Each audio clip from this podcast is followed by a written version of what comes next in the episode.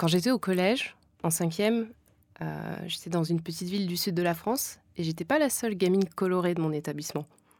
Et pourtant, quand je me suis chamaillée avec une gamine de ma classe, euh, qui était blanche, elle a pris un feutre et elle est allée écrire sur le mur à côté de l'entrée, en gros, rentre dans ton pays, Mélanie.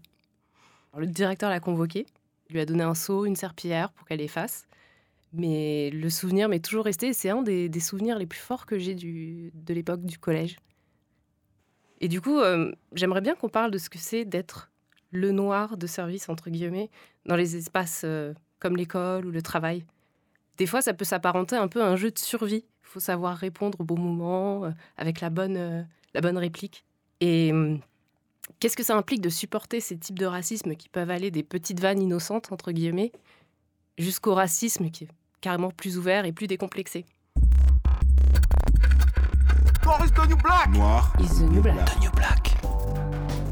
Je suis Mélanie et je suis avec mes deux Renois solides, François et Kevin. Les Renois solides. Appelle-moi encore comme ça, Mel. Alors, euh, pour ce numéro, on est allé sur le terrain. On a recueilli quelques témoignages. On va vous parler du fait d'être le seul noir. Et pour le coup, on a pris plusieurs noirs pour le faire. Le noir du service. Euh, moi, mon éducation, elle s'est faite à Paris, donc dans des établissements euh, privés catholiques. Il faut savoir que partout, j'étais tout le temps le noir de service. Euh, les choses se sont compliquées quand je suis arrivé au collège. Euh, au collège, en fait, on commence à être un peu dans la revendication identitaire. Vous savez, personne veut être, euh, personne veut être blanc, en fait. Tout le monde, euh, tout le monde se met à... origines. Ouais, voilà, tout le monde se met à représenter quelque chose. Genre, ouais, toi, t'es un quart italien. Ah ouais, représente l'héritage. toi, t'es genre portugais. Ouais, machin. Et on commence tous à se revendiquer nos origines et à, et à, se, se, se, chambrer là-dessus, vous voyez? Et eh ben moi, on me chambrait évidemment parce que j'étais le noir de service. J'étais antillais, quoi avec mes t-shirts 972, 971. tu sais, sur le, sur le Eastpak, quand tu quand écrivais à la craie ou, au feutre, ce genre de truc-là. Même si t'es moitié-moitié, il faut choisir camp. Et puis, il s'est passé ça en seconde. Il y a un mec qui a dessiné une, une caricature raciste de moi euh, sur mon agenda au feutre indélébile. C'était à l'intercours. Et j'ai comment, je me suis levé et je lui ai mis, euh, je lui ai mis un coup de poing, je crois, à la figure. Et à ce moment-là, la prof est rentrée. Euh, et du coup, euh, j'étais, tout le monde était assis, la prof était devant moi, et moi j'étais le seul debout. Je sais pas si vous vous souvenez du sentiment de nudité qu'on a lorsqu'on est le seul debout devant une classe, mmh. comme quand on passe au tableau, etc. Donc elle est rentrée comme ça, et, euh, et elle nous a demandé ce qui s'est passé. Et moi j'ai crié Ce mec est putain de raciste J'ai dit ça comme ça. Et, et là, il y a eu un silence de mort. Tout le monde m'a regardé en mode Mais ce mec est complètement dingue, ce mec est complètement parano il, est, il se croit persécuté. Hmm. Là, je me suis vraiment euh, heurté à une incompréhension de masse euh, assez, assez douloureuse. Et c'est à ce moment-là que j'ai commencé, on va dire, à comprendre qu'il fallait s'auto-censurer en milieu, euh, en milieu majoritaire. Hmm. Et que certains mots comme raciste ou ah, t'es blanc étaient vraiment épidermiques, entre guillemets, pour, pour les non-racisés. Ok.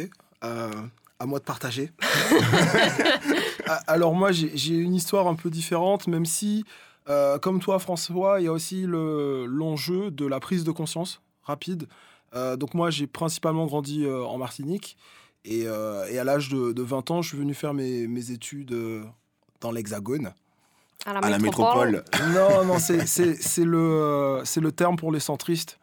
pas dire France, pour pas dire métropole. Le, le truc exact, c'est la géométrie, c'est un hexagone. Donc dans l'hexagone, dans un environnement plutôt ouvert d'esprit, euh, des, gens avec qui, euh, pour beaucoup, je suis resté ami, euh, voilà, plutôt bien pensant, pour, pour caricaturer.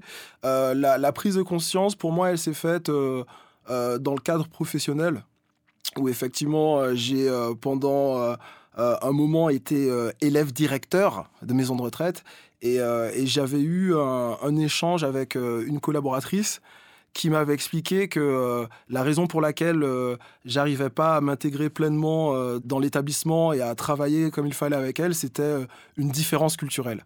Mmh. Ah. Et, et, mon cerveau a pas voulu comprendre. Et c'est en en discutant avec un ami blanc qui m'a dit euh, T'es au courant que t'es différent ou pas? T'es différent Kevin c'est un poil raciste. Je fais raciste avec moi? Et, euh, et pendant très longtemps, je voulais pas en parler parce que je me suis dit, ça reste du parole contre parole. Mm. Et, euh, et effectivement, dans, dans le cadre professionnel, on n'est pas tous égaux. La parole, toutes les paroles ne se valent pas. Donc, euh, c'est vrai que ce, ce moment-là, tu te retrouves un peu euh, retranché avec, euh, euh, comme l'a dit Julien, une, sensation d'oppression. Après, c'est le problème avec les microagressions, c'est que la définition d'une microagression, c'est que c'est un truc tellement petit que sur le moment, tu te demandes si c'est raciste ou pas, tu te demandes s'il y a un problème ou pas. Tout le monde autour de toi a l'air de dire mais non, pas du tout, mais vas-y, mais, mais prends, pas, prends pas ça comme ça, c'est pas grave, c'est une plaisanterie, c'est machin. Et du coup, effectivement, il y a vraiment cette sensation de devenir paranoïaque. Tu dis, en fait, je vois le mal partout. Comment deviner ce qui est raciste de ce qui ne l'est pas? Comment deviner les intentions des gens? Et donc, c'est vraiment, euh, c'est comme le tu viens d'où? Il n'y a pas vraiment de manière de se défendre parce que la seule manière finalement de se défendre, c'est de la nommer.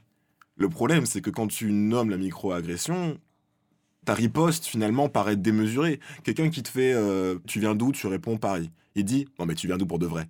Tu lui réponds euh, c'est raciste.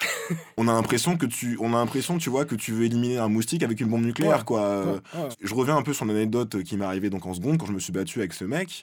Euh, c'est que vraiment, au moment où j'ai lâché ce mot et quand il y a eu cette espèce de grand silence, j'avais vraiment l'impression d'avoir lâché une bombe, quoi. Il y avait- le silence était un silence interdit un peu. Les gens étaient, euh, étaient il a, choqués. il vraiment. a dit le mot raciste. Ouais, voilà. Il a, il a dit le, le R-word. Ouais. Et donc pour moi, c'est ça qui est compliqué aussi. Euh, bah, en préparation de ce numéro, j'ai rencontré Julien, qui, a fait une école de journalisme et qui est maintenant journaliste et qui a accepté de nous raconter euh, quelques expériences qu'il a vécues. Je me souviens d'un étudiant euh, qui m'avait pris à part pour me dire Oh, toi, toi, je t'aime bien, ça va, mais j'ai un peu plus de mal avec les Arabes. Il m'a pris à part pour me le dire avec, sur le ton de la confidence, comme si j'étais son allié dans le racisme. Et euh, depuis, j'ai plus jamais adressé la parole à ce garçon. Euh, j'ai prévenu tous mes, tous mes copains et mes amis arabes de jamais lui adresser la parole et de faire très attention à cette personne. Mais j'étais choqué de l'aisance avec laquelle il avait pu me le dire. Qu'est-ce que je fais lorsque quelqu'un dit quelque chose de raciste, qui n'est pas forcément raciste envers les Noirs, et demande mon approbation? On a dit un truc raciste, on a fait un truc raciste. C'est raciste, mais c'est pas grave. Et tu vois, on se tourne vers toi en te demandant de cautionner euh, le truc qui vient d'être dit ou fait, quoi. Ou euh, ah mais c'est drôle, c'est une blague, non? Et donc ça, c'est vrai que c'est c'est au-delà de la microagression parce que là, c'est avéré, la personne en face euh, est consciente du fait qu'elle t'a dit un truc qui est quand même euh, un peu un peu craignos, mais elle attend quand même que tu, tu l'absolves. Ouais, c'est ça que tu, que tu donnes ta tu dises, mais bénédiction. oui, c'est bon, vas-y, c'est pas grave, vas-y, lâche-toi. Et, et quand tu le fais pas, généralement, ça casse l'ambiance, quoi. Donc, Relou, ça sent le vécu. Voilà. oui, parce qu'en fait, moi, j'ai un truc, c'est-à-dire que j'ai, j'ai, je sais pas si on peut parler de stratégie, mais en fait, moi, je rigole pas aux blagues racistes. Et souvent, quand c'est comme ça, tu passes pour la relou de base, Ouais. quoi. Ah, moi, je suis poker face. Donc, je dis rien, je fais pas, ah non, mais euh, ça va pas. Mais je, je me mets dans le fond de mon siège et je regarde les gens les bras croisés. T'attends. Tu te rappelles de cette discussion, Mel, qu'on a eue sur un collègue de travail euh, qui te saoulait parce que justement, euh, il te faisait des blagues à répétition et tu savais pas vraiment comment lui faire comprendre que non, c'est pas bien et Euh, que ça te saoulait, quoi. Avec lui, cette technique de pas rire marchait pas. Ouais. Parce qu'en fait, je pense qu'il était tellement dans son truc en mode euh, Ah non, mais moi je trouve ça tellement drôle. euh. et du coup, il, a, il arrêtait pas, euh, il, il- il enchaînait les blagues. euh. Il y, a, il y a un peu une impasse euh, dans, dans, dans les mécanismes possibles de défense contre les microagressions. Par exemple, répondre par l'humour, est-ce que c'est faisable Euh, Parce que je me suis déjà fait plusieurs fois la réflexion, mais euh, une blague sur les blancs, ça n'existe pas? Ben, c'est à nous de les inventer. Non? Non, Pas- ça marchera pas? Ben, si tu fais des, des espèces de, de- de trucs, de, de tentatives de, de fausses équivalences ou, un peu de, trucs d'absurdité, ce que Joey euh, disait par exemple euh, sur euh, lorsqu'on veut systématiquement le ramener à ses origines antillaises pour ses goûts musicaux, ses goûts, etc. j'ai l'avantage et la chance de pouvoir avoir une bonne répartie. Donc je pense que à l'humour, moi je vais aller au combat, tu vois. Je vais leur dire ah bon et toi la Vendée c'est bien la Vendée, il y a quoi en Vendée? Qu'est-ce que vous écoutez en Vendée, tu vois Tu, tu peux aussi... euh, Tu, tu vois bien là quand même une asymétrie ça, ne, la- ça ne peut pas être, ça ne peut pas marcher à tous les coups, on est d'accord. C'est parce qu'il y a du racisme, qu'il y a des blagues racistes. Euh, or, le racisme anti-blanc, euh, ça n'existe pas. Donc bon, si, un- si, si demain euh, un, un blanc arrive et il fait genre, eh dis donc, euh, eh, Francky Vincent, euh, c'est cool, ou alors, eh dis donc, le boudin, elle est Mama, tu vois, Ouais. tu vas pas lui répondre, ah ah, toi, tu, tu ne sais pas danser, et tu, Et manges, tu aimes la, Renault et tu manges de la salade niçoise. Ah, ah, tu vois, ça va pas marcher, quoi. Non, mais en revanche, on peut pointer. Moi, je trouve qu'elle est bien ta technique de pointer du doigt. euh, de- de- quand on dit ouais, euh, alors euh, t'aimes bien le rhum, euh, tu sais danser, euh, t'as des tresses, faire, ouais, ça c'est vraiment un truc de blanc. Ouais, Tu, vois, tu dis juste ça, t'as pas besoin de trouver forcément une équivalence, mais juste dire c'est un truc de blanc, tout de suite ça replace la personne qui est en en train de te dire ça Ouais. dans son cadre, parce que qui lui prouve qu'elle aussi, elle fait partie d'une ethnique, qu'elle n'est pas une personne juste euh, par défaut et que toi tu es le noir, quoi. Le truc, pour moi, la, validité d'une blague qui se veut provocante, c'est à qui et quand tu l'as fait. C'est-à-dire que si je suis dans une soirée, un apéro, où je suis avec 50 blancs euh, dans le 15e arrondissement, bien blanc, et qu'il y a un blanc qui vient me voir et qui me fait une blague sur les noirs, je lui dis si tu veux tester ton humour, tu prends le métro, tu gardes ta blague, tu vas à Aubervilliers, et puis tu l'attends là-bas. Et si jamais on t'applaudit, c'est que c'était vraiment une bonne blague. Même une très bonne blague euh, sur les noirs faite par un blanc, s'il- surtout s'il l'a fait à Château Rouge, il va se faire défoncer dans tous les cas, juste parce que la- de la position d'où il parle, on va, on, va lui, on va lui refuser le droit de faire ce genre de blague. Peut-être pas. raison, tu 8 vois. Mile, 8 Mile, euh, La La Land, tu vois. euh, c'est bon. Mais, ah, pourquoi à chaque fois qu'on a une discussion sur la race, il faut qu'il y ait un point La La Land, comme il y a un point euh, Godwin? C'est relou. Mais en tout cas, c'est un sujet intéressant et je pense qu'on avait tous les trois envie de vraiment l'aborder. Parce que, on, par exemple, en ce moment, on parle pas mal de l'affaire Théo, euh, qui est évidemment une, une- une- une- vraiment une grosse affaire voilà, de, de racisme euh, structurel, de violence policière, de- il y a, y a- y a du racisme de classe. Il y a beaucoup de choses qui, qui- qui s'entremêlent dans cette, dans cette affaire et il faut vraiment en parler.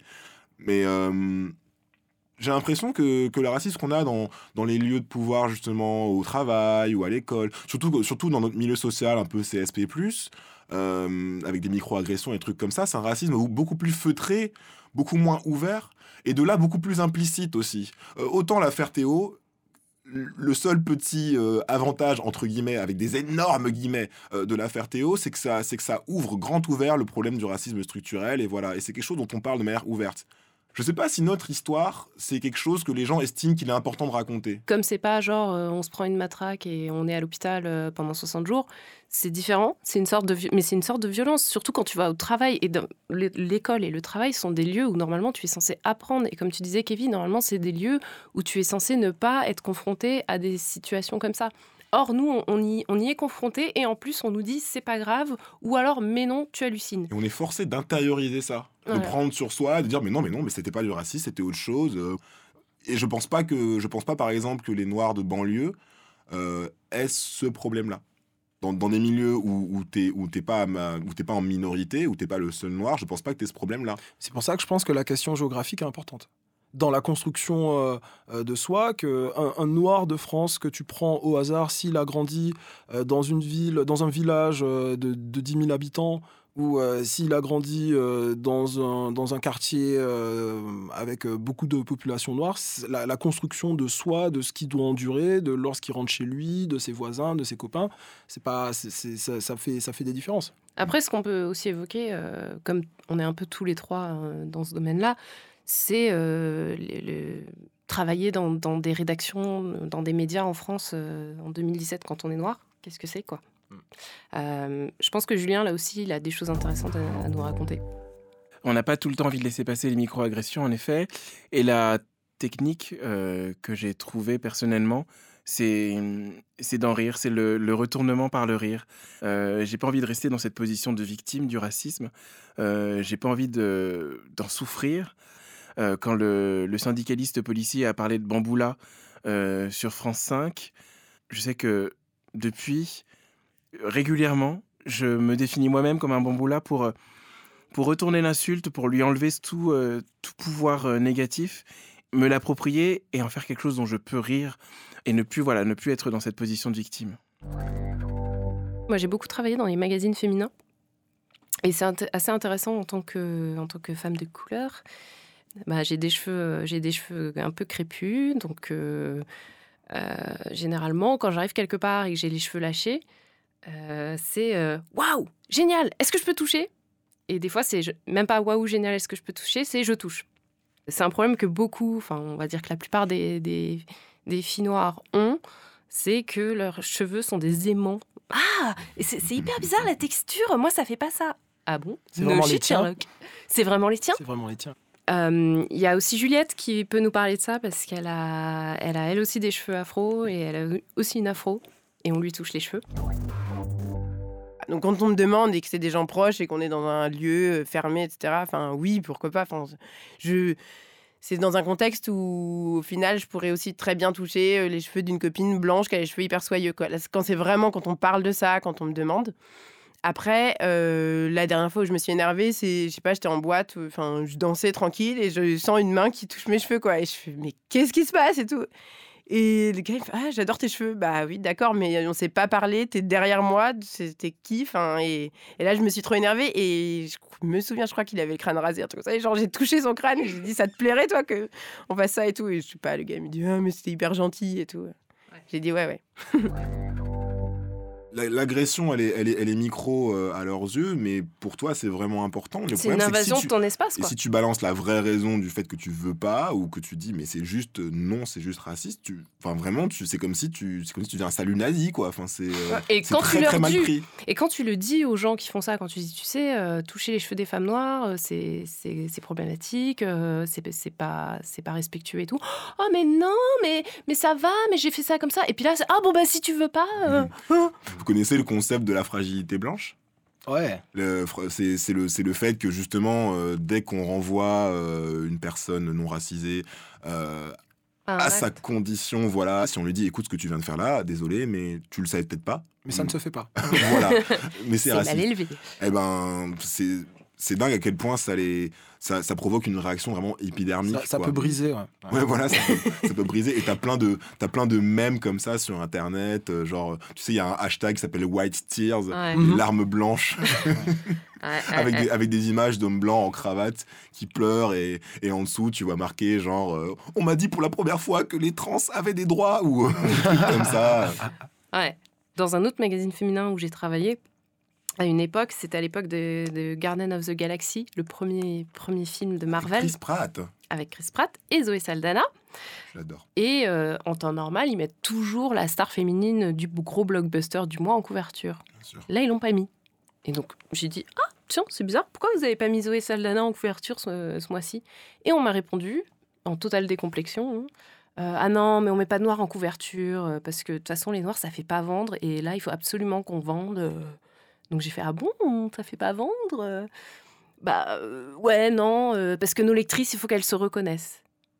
Et puis, ça veut dire que moi, toute ma vie, j'ai acheté des magazines avec des blanches en couverture. Et ça veut dire quoi? Que moi, je devais pas me reconnaître ou... Enfin, tu vois, il y a toute une, une espèce de complexité du système qui te dit non, on vous met pas, on vous montre pas, parce que euh, on se reconnaît pas dans vous, vous êtes autre.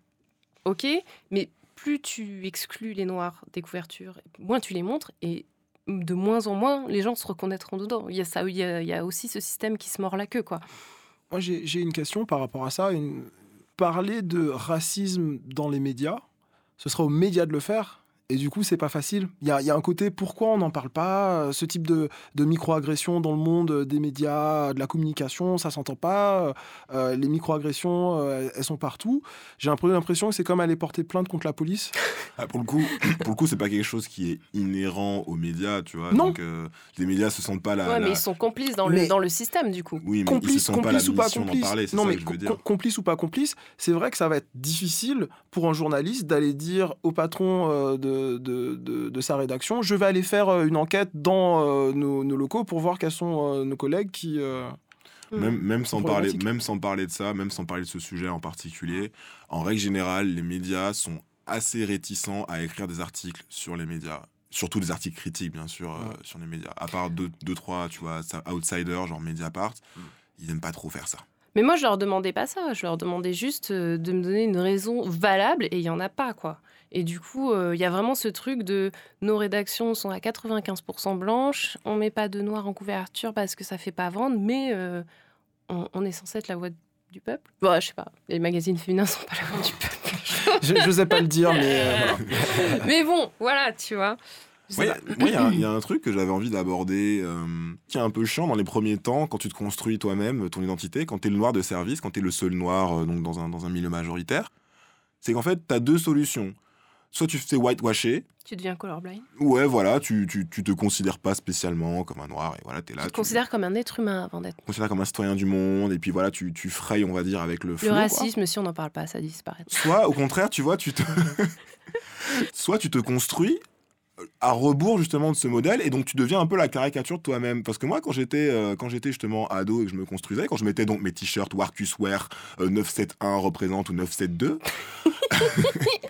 quand je refusais quand je refusais totalement d'écouter autre chose que du dancehall à cette époque-là eh ben je me sentais un peu obligé d'être plus républicain que les républicains Euh, tu vois donc j'étais un peu devenu une Plus caricature que je déconne.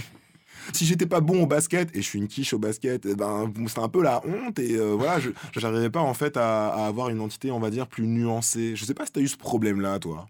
En plus, t'es métisse, en plus t'es light skin, donc peut-être que Ouais. t'es un peu privilégié. je sais pas, on va dire pendant la moitié de ma vie, c'est pas que j'ai rejeté le fait d'être noire, mais euh, je l'ai mis de côté, quoi. Et j'ai tout fait pour me construire euh, en- sans, sans vraiment euh, appuyer cette partie de moi-même. Donc t'as choisi Sachant le que- côté whitewashing.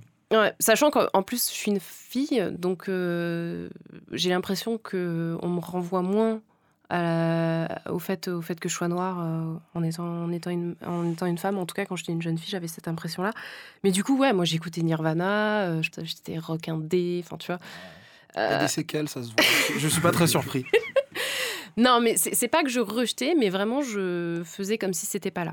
Et c'est vraiment moi-même en, grandissant et en lisant des bouquins et en m'informant sur la situation politique, l'histoire de la France et tout, que j'ai commencé à me dire attends, quand même, il y a quelque chose, quoi. Euh, T'es pas là par hasard, ton père est pas là par hasard en France, et voilà, quoi. Est-ce que vous connaissez euh, euh, le concept de snowflake? Ouais. Ouais. C'est euh, justement l'inverse. En étant très sensible aux microagressions, parfois j'ai l'impression qu'on va devoir se forcer à, à compenser. Et c'est quelque chose que, que euh, j'ai eu dans, dans les témoignages de, de Célia qui disait que par exemple, Moi, à mon travail, je fais de l'excès de zèle. J'arrive, euh, bon, déjà avant ma chef, parce qu'en France, c'est comme ça. On arrive avant son boss. C'est comme ça, il faut. C'est un coup à prendre. Une fois que tu as compris, tu, tu arrives avant ton chef. Mais en tout cas, je me fais une, euh, je me fais une obligation d'arriver tôt parce que je ne veux pas. Et là, je, je, je combats un cliché. Je ne veux pas arriver en retard. Pourquoi est-ce que ce serait à moi Pourquoi est-ce que ça incomberait à moi de me faire le représentant de tous les Antillais de France et de Navarre et de travailler pour la représentation de mon peuple c'est c'est une vraie question, c'est une vraie Ouais. question, c'est une vraie question. Mais c'est Alors- ce qu'il dit le père de Olivia Pope dans Scandale. Il dit il faut travailler deux fois plus pour avoir la moitié de ce qu'ils ont. C'est vrai. Eh c'est oui. C'est vrai. Non, mais c'est même, même en dehors de vouloir le faire pour, euh, pour qu'on ait une meilleure opinion des Noirs, c'est peut-être juste toi qui n'as pas envie qu'on te euh, Qu'on te- mette à, à- la à la catégorie. gueule euh, cette, euh, ce, ce- ce cliché euh, des Noirs. Et ce qui, est, ce qui est très paradoxal chez elle, parce qu'elle est ponctuelle dans, dans sa vie professionnelle, alors qu'elle est systématiquement en retard dans sa vie privée et qu'elle met un, un point d'honneur à être en retard en général. Parce que la vérité, c'est ça, c'est que les Antillais sont toujours à la bourre. On rigole, mais c'est un- peu vrai. quoi. non, c'est pas vrai. Non, c'est Ouais, pas je, vrai. je- je connais Enfin, une toi, personne. toi ce soir qui était en retard, Voilà, Kevin, mais je connais Je une suis toujours le je premier. nommerai pas. et- toujours le premier, je suis toujours le premier au rendez-vous. J'ai eu la chance de tomber dans, dans une agence là où euh, c'est une agence où il y a beaucoup de minorités entre guillemets. C'est intéressant ça a Ouais. beaucoup de minorités. Et donc du coup on se retrouve et j'ai vu j'ai j'ai traîné avec eux j'ai déjà mangé avec eux et je vois en fait qu'il y a un côté où il y a une certaine liberté qu'on ne se permet pas dans un milieu où on a dominante blanche. C'est vrai que quand on est dans, dans des milieux où on est en minorité on fait toujours un peu attention Et donc, ce que, ce que Joël nous dit, c'est qu'il est dans une situation assez rare pour euh, des, des jeunes professionnels euh, euh, dans le milieu de la com à Paris. C'est qu'il a, entre guillemets, enfin, je sais pas si c'est une chance, mais en tout cas, oui, j'ai plutôt la chance euh, d'être euh, embauché dans une, euh, dans une agence qui est majoritairement noire. Et euh, euh, il nous expliquait déjà que. Euh, on n'a pas à faire attention qu'on est euh, dans un milieu qui n'est pas majoritairement blanc. Est-ce que c'est quelque chose qui vous heurte? Est-ce que c'est quelque chose qui vous choque? Est-ce que vous pensez que c'est euh, trop pessimiste? Hum, Moi, je pense pas que ce soit pessimiste. Euh, C'était pas dans le lieu du travail, mais je suis allée à la Natural Air Academy où il y avait que des Ouais. meufs noires avec des cheveux incroyables et je me suis jamais senti aussi bien de ma vie. C'était trop bien. Mais je- donc, du coup, je comprends, je comprends qu'on puisse être plus à l'aise. euh, Mais de toute façon, c'est pareil, euh, c'est pareil pour tout le monde, quoi. Moi, je pense que on, on est en France, il faut que qu'il y ait de la diversité partout, quoi. Même dans les hautes sphères de la société, même dans les trucs qui sont historiquement blancs, parce que c'est une richesse dont on se coupe, quoi. Je trouve ça très intéressant. Quand je dis que j'ai vraiment grandi euh, et vécu entouré de blancs, c'est qu'à part ma famille, bien sûr, euh, c'est que mes seuls amis noirs, c'est vous, les amis. Ce que dit Joey, c'est intéressant parce que je vois l'entre-soi. Quand on est le noir de service, le noir du service, euh, l'entre-soi, c'est un incroyable espace de confort et c'est quelque chose d'assez inédit. C'est- Quand, quand moi je fais du podcast avec vous, euh, voilà, je me sens dans une sorte de cocon où j'ai le droit de dire Ah, les blancs euh, J'ai le droit de dire skur, skur, des trucs comme ça, Ouais, sans ouais. passer pour un mec bizarre parce que mes potes, sinon, euh, ils écoutent pas de rap, euh, euh, ils, sont pas, ils sont pas dans le paradigme, Ouais. c'est tout, quoi. Ils sont pas dans le paradigme. Donc euh, je trouve ça, je trouve ça cool comme, euh, comme solution. Le problème, c'est qu'ensuite tu peux pas te couper de, de la société, quoi. Tu peux pas- donc c'est la société qui doit nous intégrer plus mieux, quoi, tout simplement. Oui, oui, oui.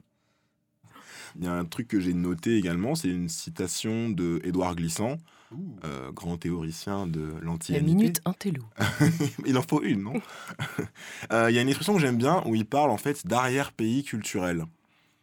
Euh, L'arrière-pays culturel, c'est un espace à la fois euh, géographique, mais également euh, métaphorique, euh, identitaire, qui en fait constitue ton socle culturel euh, dans lequel tu vas pouvoir te réfugier et te protéger en fait du monde majoritaire entre guillemets. C'est une technique de défense qu'ont évidemment mise au point les Antillais pour, pour protéger justement leur, leur identité de la colonisation. Je trouve ça intéressant. Je trouve que même si, peu importe où tu te trouves finalement, et même moi qui ai vraiment vécu dans un milieu à très grande majorité blanche, du moment que tu arrives à, à- à- à conserver ton, ton arrière-pays culturel, je pense que tu seras sauvé.